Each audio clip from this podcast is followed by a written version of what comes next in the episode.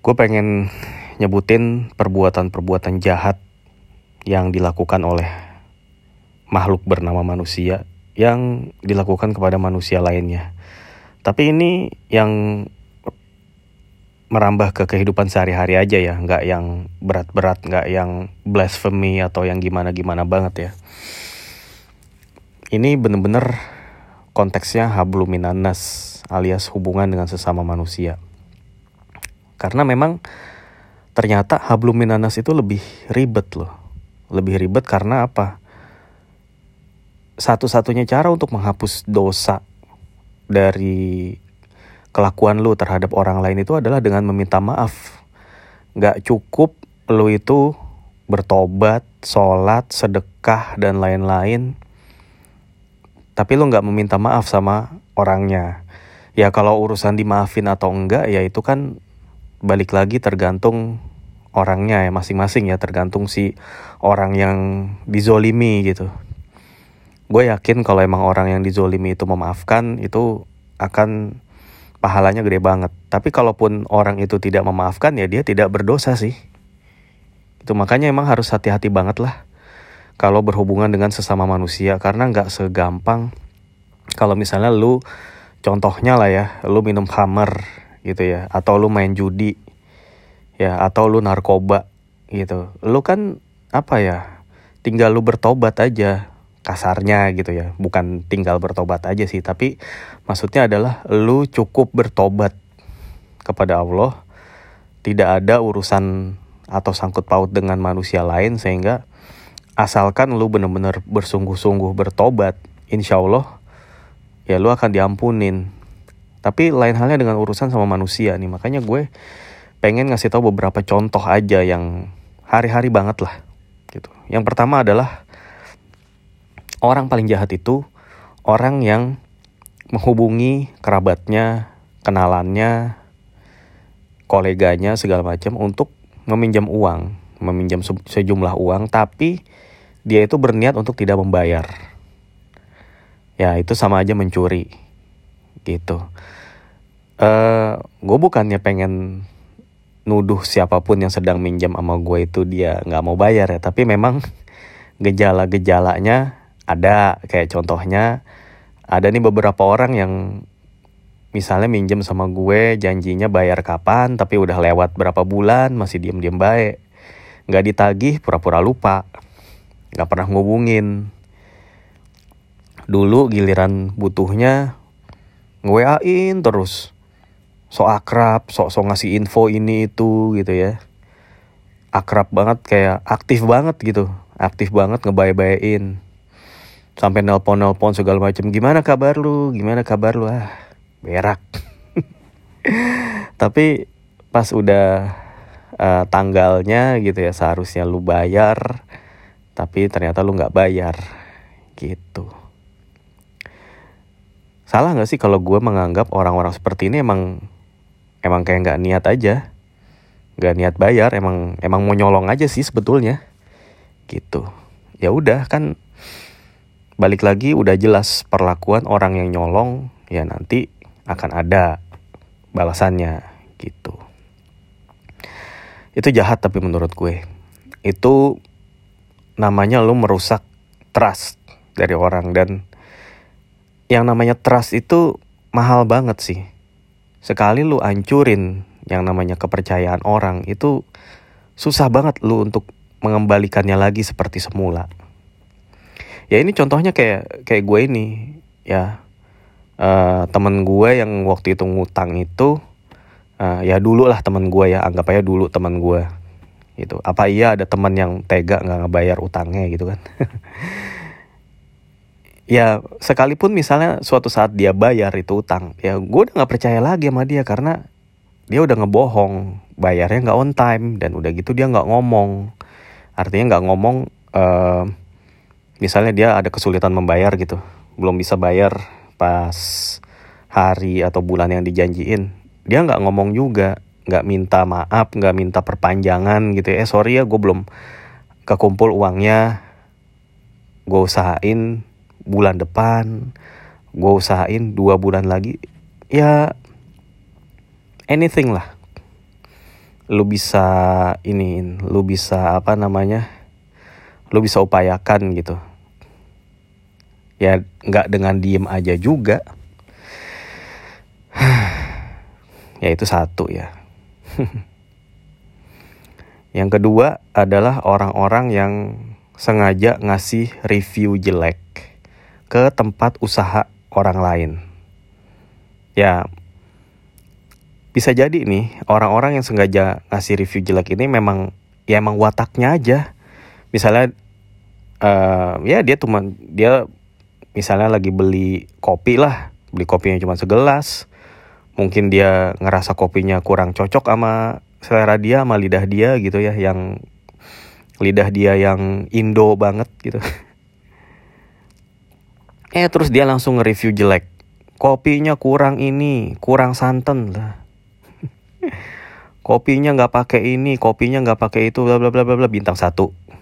Nge-reviewnya di Google gitu lagi. Di Google review.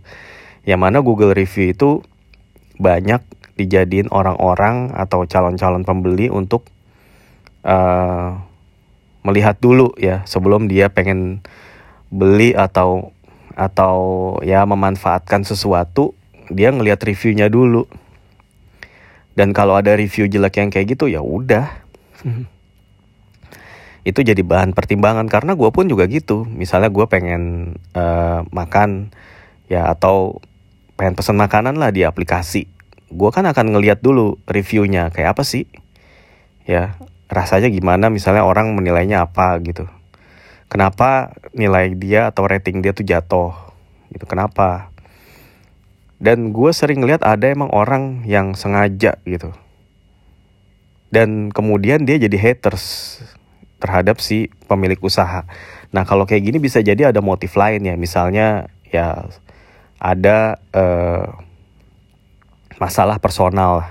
Misalnya dia kenal sama si yang punya usaha ya udah dihancur-hancurin aja tuh mungkin dia kemudian bikin akun-akun bodong. Dia nyuruh atau bayar orang untuk ngasih review jelek secara beruntun gitu. Supaya bisnisnya nggak laku. Ya tapi itu jahat banget sih. Atau bisa juga gini yang ngasih review jelek itu adalah sesama pemilik usaha. Saingan gitu. Jadi misalnya tadi coffee shop A ya. Baru buka nih di tempat yang strategis gitu. Tempatnya bagus segala macam eh tiba-tiba itu ada si owner coffee coffee shop B yang udah lebih dulu di situ gitu ya misalnya lebih dulu di daerah itu kemudian merasa terancam nih dengan eksistensi si A. Ya udahlah dia datang pura-pura beli atau apa sambil moto produknya gitu kan terus dia jelek-jelekin.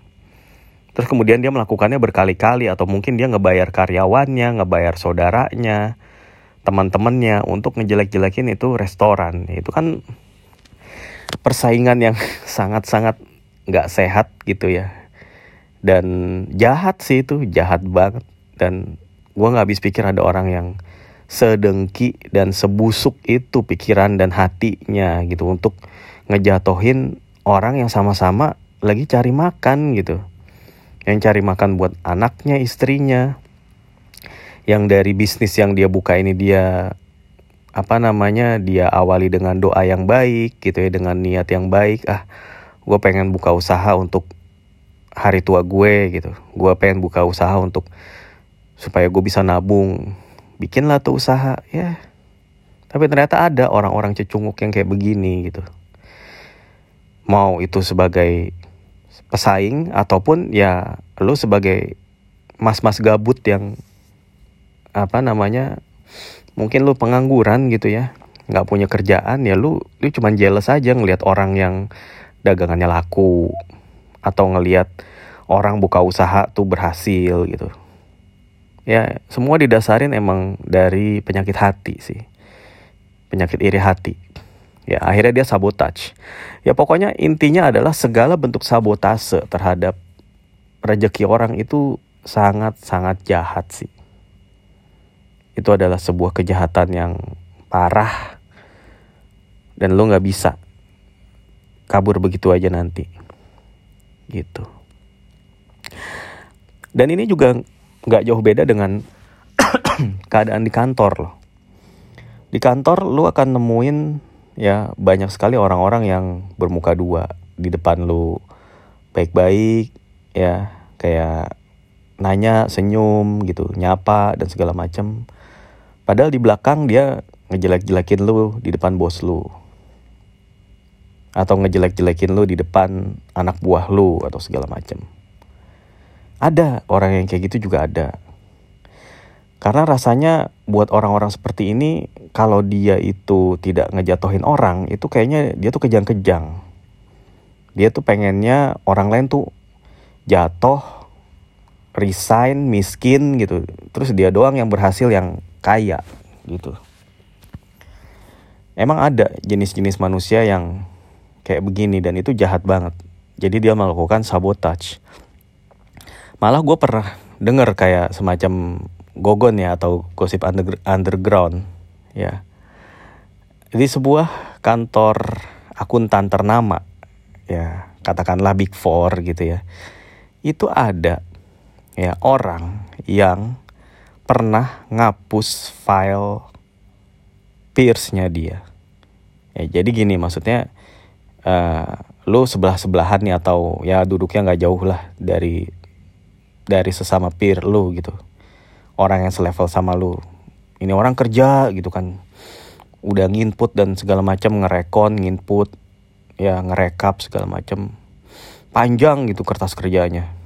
Ya, terus sampai lama. Nah, suatu saat dia keluar makan siang.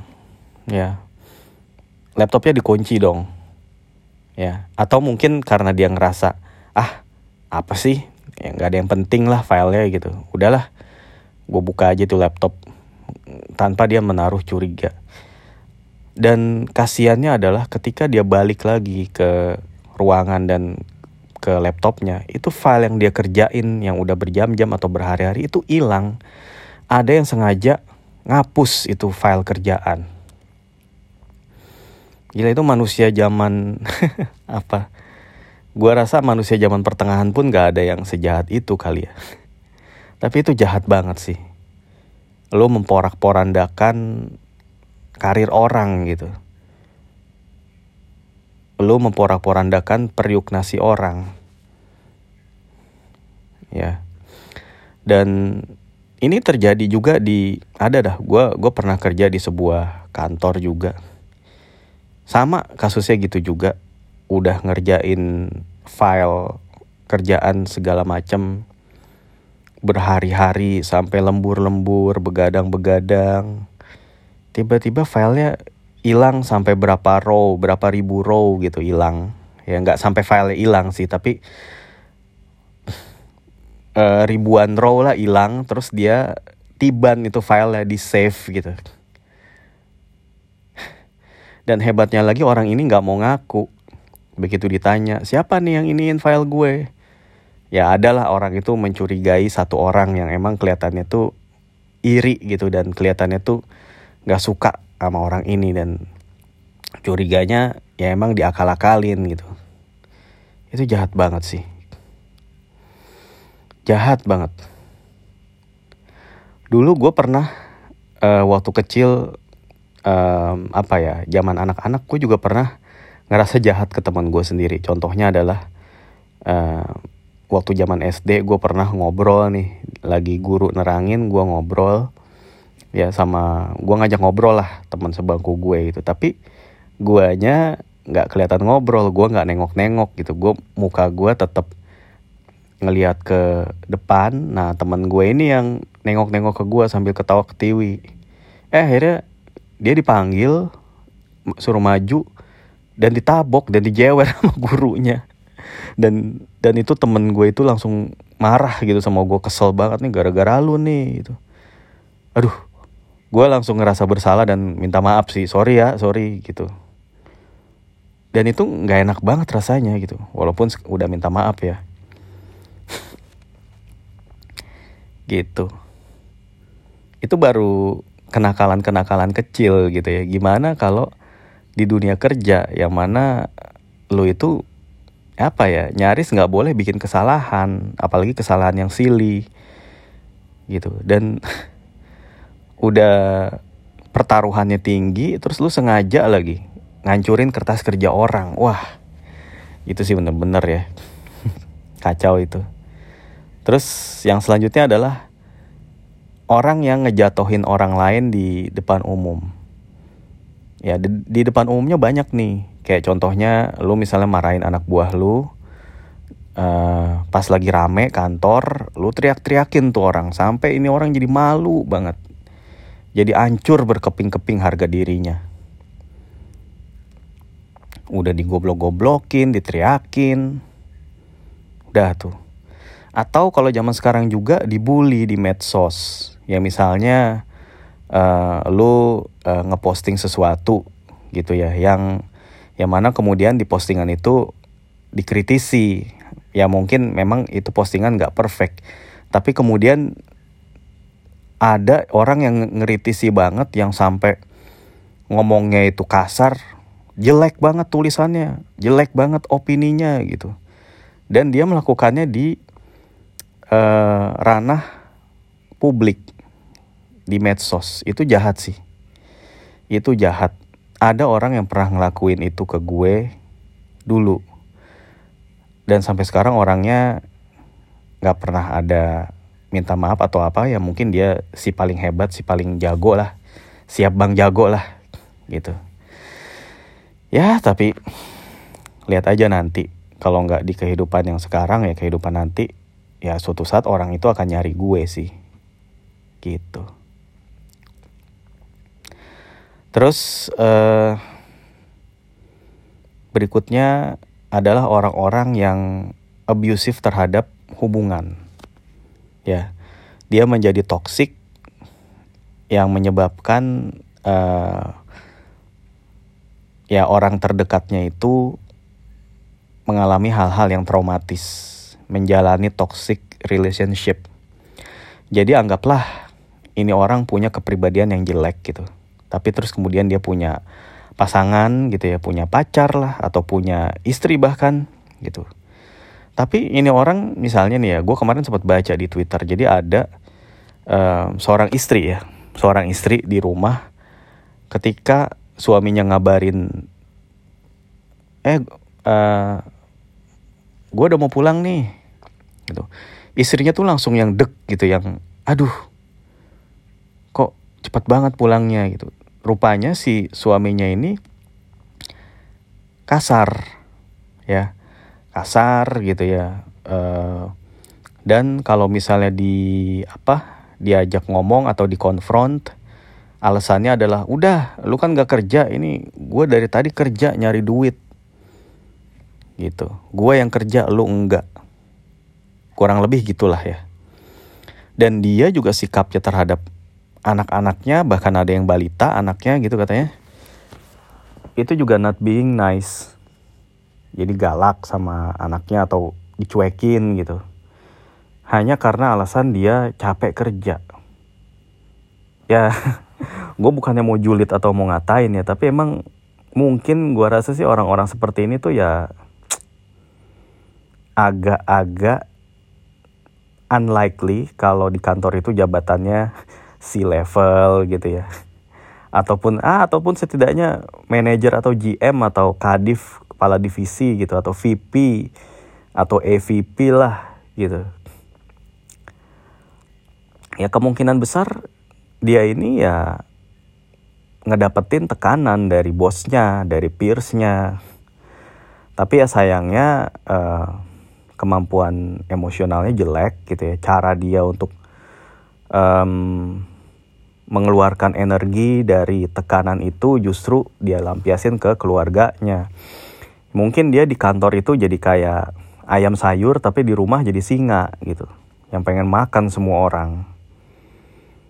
Gitu. Dan ini membuat keluarganya ini terjebak dalam toxic family ya. Lu mau bagaimana kan? Ya kalau udah satu keluarga ya itu kan lu nggak bisa kabur gitu aja gitu. Kalau cuman masih jadi pacar gitu ya walaupun ini juga nggak gampang ya. Tapi kan hubungan toksik ini bisa diakhiri kalau belum menikah. Ya kalau udah nikah lu kan nggak segampang itu kayak udah deh gue ceraiin gitu. Mana posisinya istrinya juga nggak kerja misalnya. Si suaminya tuh mentang-mentang dia kerja terus dia galak. Ayolah gitu ya. lu kalau jadi suami jadi bapak ya nggak bisa begitu. Semua orang juga sibuk semua orang juga nyari duit coy. Bukan lu doang. Bukan lu yang si paling capek kerja si paling menderita. Gitu loh.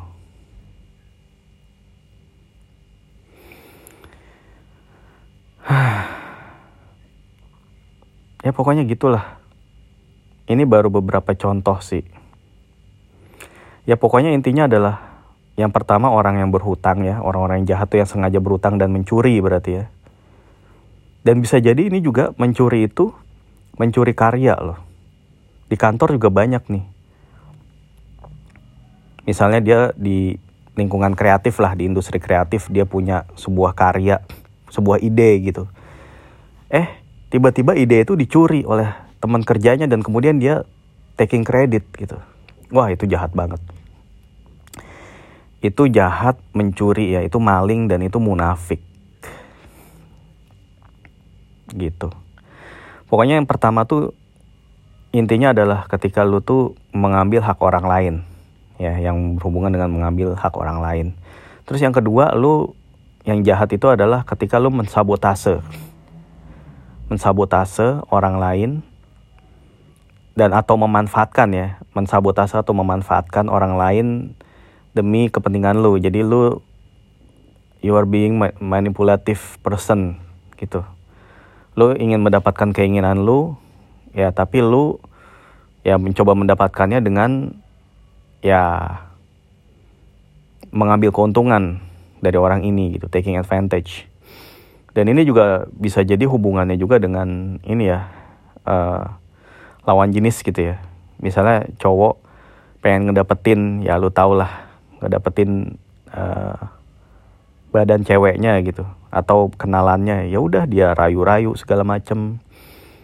Terus dia berhubungan deh tuh eh nggak tahu ya dia rekam. Terus dia blackmail dia rekam dia simpen videonya suatu saat dia blackmail eh ayo lu ketemu gue lagi. Kalau enggak gue sebar nih video gitu. Ya kayak gitu gitulah sabotage namanya itu. Yang pertama tadi stealing yang kedua sabotage. Nah yang ketiga yaitu tadi lu being toxic. Menciptakan toxic environment buat orang-orang yang di sekeliling lu. Lu playing victim lah. Seolah lu si paling menderita, si paling kerja keras, si paling capek. Jadi lu ngerasa kayak perlu dimaklumi gitu loh. Padahal ya, men semua orang juga kerja keras. Semua orang juga ng ngalamin hal yang sama dan bahkan banyak orang yang kerjanya lebih keras dari lu, tapi biasa aja dia. Gak yang minta dilayanin banget, gak yang galak gitu, gak yang jadi galak, gak yang jadi singa ketika sampai di pintu rumah gitu. Pokoknya kalau istri lu itu udah males ngelihat muka lu, begitu ada pagar kebuka terus motor lu masuk terus dia itu malah jadi yang aduh dia lagi gitu. Itu aduh itu udah udah kayak hidup di neraka sih itu. Begitu juga anak-anaknya, misalnya anak-anaknya tuh takut karena lu tuh galak gitu. Dan lu kasar, suka main tangan, suka ngegebukin, suka nyabet pakai ikat pinggang dan segala macam. I don't know what's your problem ya. Tapi itu jahat dan jangan salah, kepala keluarga itu sangat nentuin masa depan keluarganya itu sendiri. Banyak sekali keluarga yang hancur karena perilaku kepala keluarganya itu nggak mencerminkan kepala keluarga yang benar. Ya misalnya sebagai bapak dia pelit, ya anaknya minta uh, uang karena dia ada tugas sekolah, eh nggak dibeliin. Atau misalnya anaknya uh, tasnya jebol, sepatunya jebol, minta ganti sepatu, nggak dibeliin. Padahal si bapaknya itu beli iPhone atau si bapaknya itu beli spare part motor. Ya itu kan goblok namanya. Dan ini akan membuat si anak itu jadi dendam sama lu dan jadi benci sama lu. Gitu. Dia mungkin kayak sebatas oh ya udahlah karena lu bapak gue karena gue masih tinggal di sini gue manut aja. Tapi suatu saat anak lu itu keluar dari rumah udah dia nggak akan nganggap lu. Dia akan menganggap lu sebagai grumpy old man aja udah. Nothing more. Kasar gitu. Nggak ada sosok ayah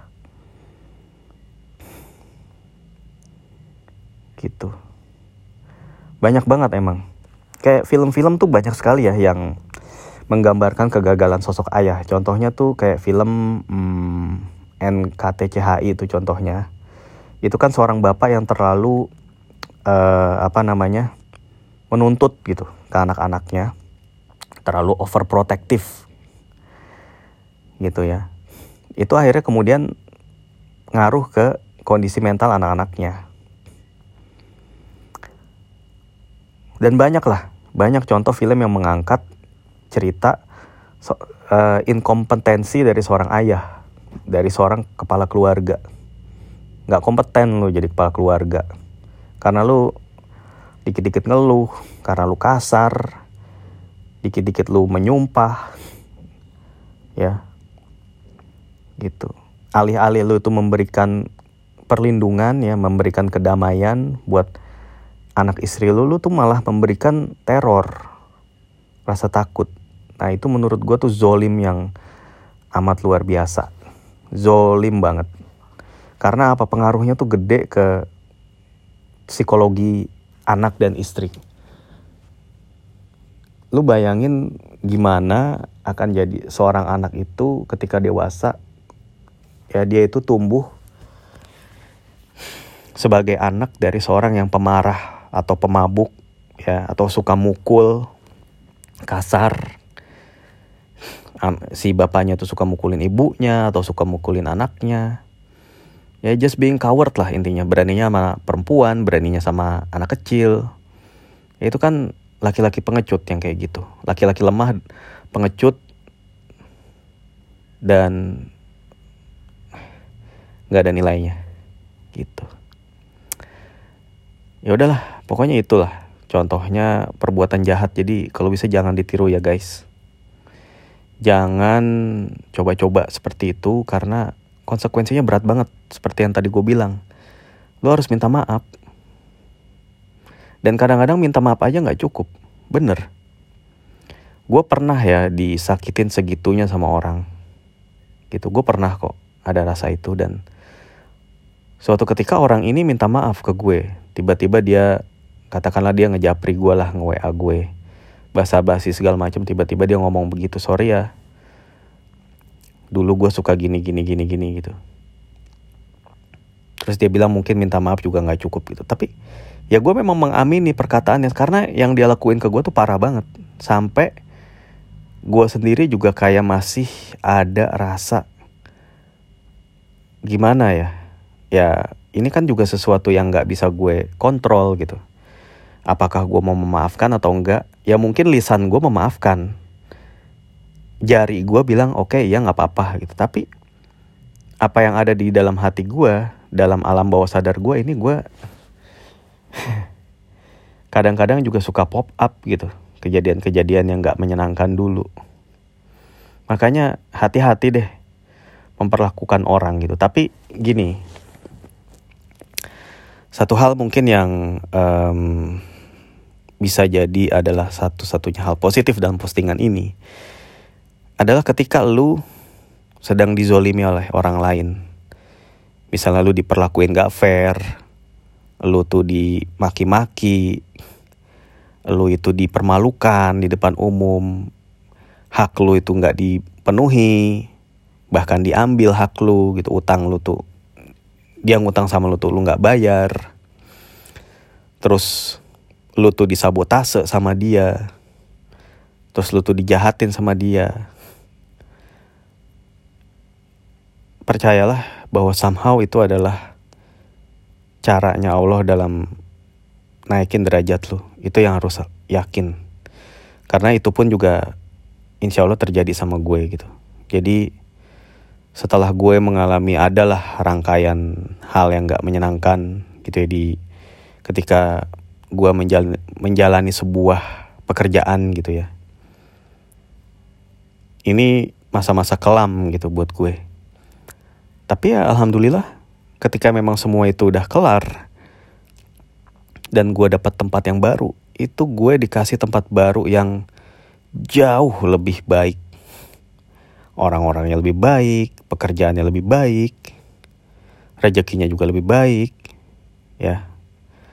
Ya makanya kadang-kadang ketika lu tuh dalam posisi yang hopeless gitu ya. Ya kayak misalnya utang. Ya lu diutangin sering kali kan yang ditagih itu lebih galak. Atau ya bisa aja yang ditagih itu alasan mulu nggak punya uang lah dia langsung pura-pura jual kesedihan segala macem. Atau malah kayak yang dia ngomel balik ya elah duit segitu doang ribet amat sih lu. Itu kan sering tuh kejadian tuh dan lu tuh nggak bisa berbuat apa-apa tapi ya udah di situlah nanti Allah akan bekerja untuk lu. Ya semua emang udah jalannya Allah juga tapi nanti Allah akan mencarikan jalannya lah buat lu. Begitu juga ketika lu disabotase. Misalnya lu sebagai pemilik bisnis, lu disabotase sama pelanggan, itu kan ya lu bisa apa? Lu bisa melakukan apa terhadap orang-orang yang ngasih review jelek di Google Review? Kan gak bisa juga lu apa-apain gitu. Tapi ya udah. Ya kalau emang rezeki lu bukan di situ, pasti ntar ada dibukain. Dan orang-orang itu pasti akan kualat. Gitu. Gue gue percaya yang namanya perbuatan jelek itu pasti akan ada dibales. Entah itu di dunia atau nanti di akhirat. Ya syukur-syukur lu dibales di dunia. Coba kalau ntar di akhirat dibalesnya. Gitu loh. Terus ya kayak tadi juga ketika lu ya berada dalam situasi yang toksik toxic environments, toxic relationship, toxic family. Ya itu adalah cara mungkin cara Allah untuk menggembleng lu karena lu tuh ya because you're special lah.